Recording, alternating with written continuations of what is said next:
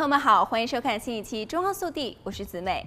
极端的高温正在对加州供电造成严重的破坏，有警告称气温升高可能会破坏全球可再生能源的转型。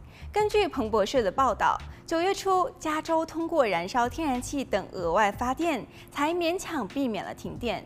随着气温的飙升，加州用电量达到了五年来的最高水平，同时增加了电厂的故障风险。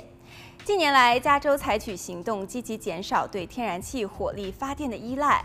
二零一八年通过法律的规定，到二零三零年，加州百分之六十的电力需来自可再生能源。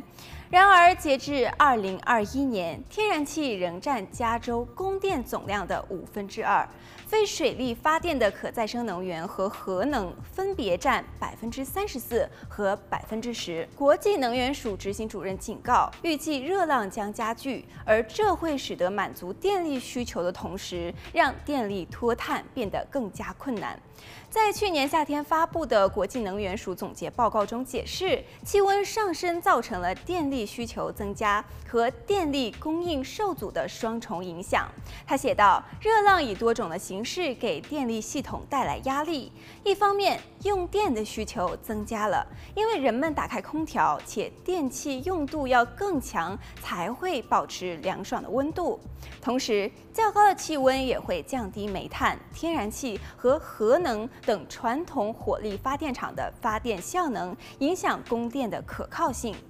极端的高温会缩限工厂冷却用水或是燃料运输用水，迫使运营商降低电力供应量。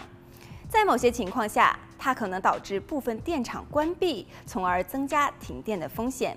彭博社报道还说，关闭天然气发电站使得加州越来越依赖太阳能电厂，而太阳能电厂在电力需求高峰时却是天色已暗，没有太阳也会停止运行。高温无雨造成的干旱也是降低了水位，削减了水力发电量。加州最后一个核电厂延役五年。九月初，为了维持电力供应，州议院还批准将加州最后一个正常运行的达尔布鲁峡谷核电站再开放五年，延至二零三零年的计划。州长纽森也已经签署了这项跨党派的支持法案，使之成为法律。好了，本期节目到这里就结束了，我们下期再见。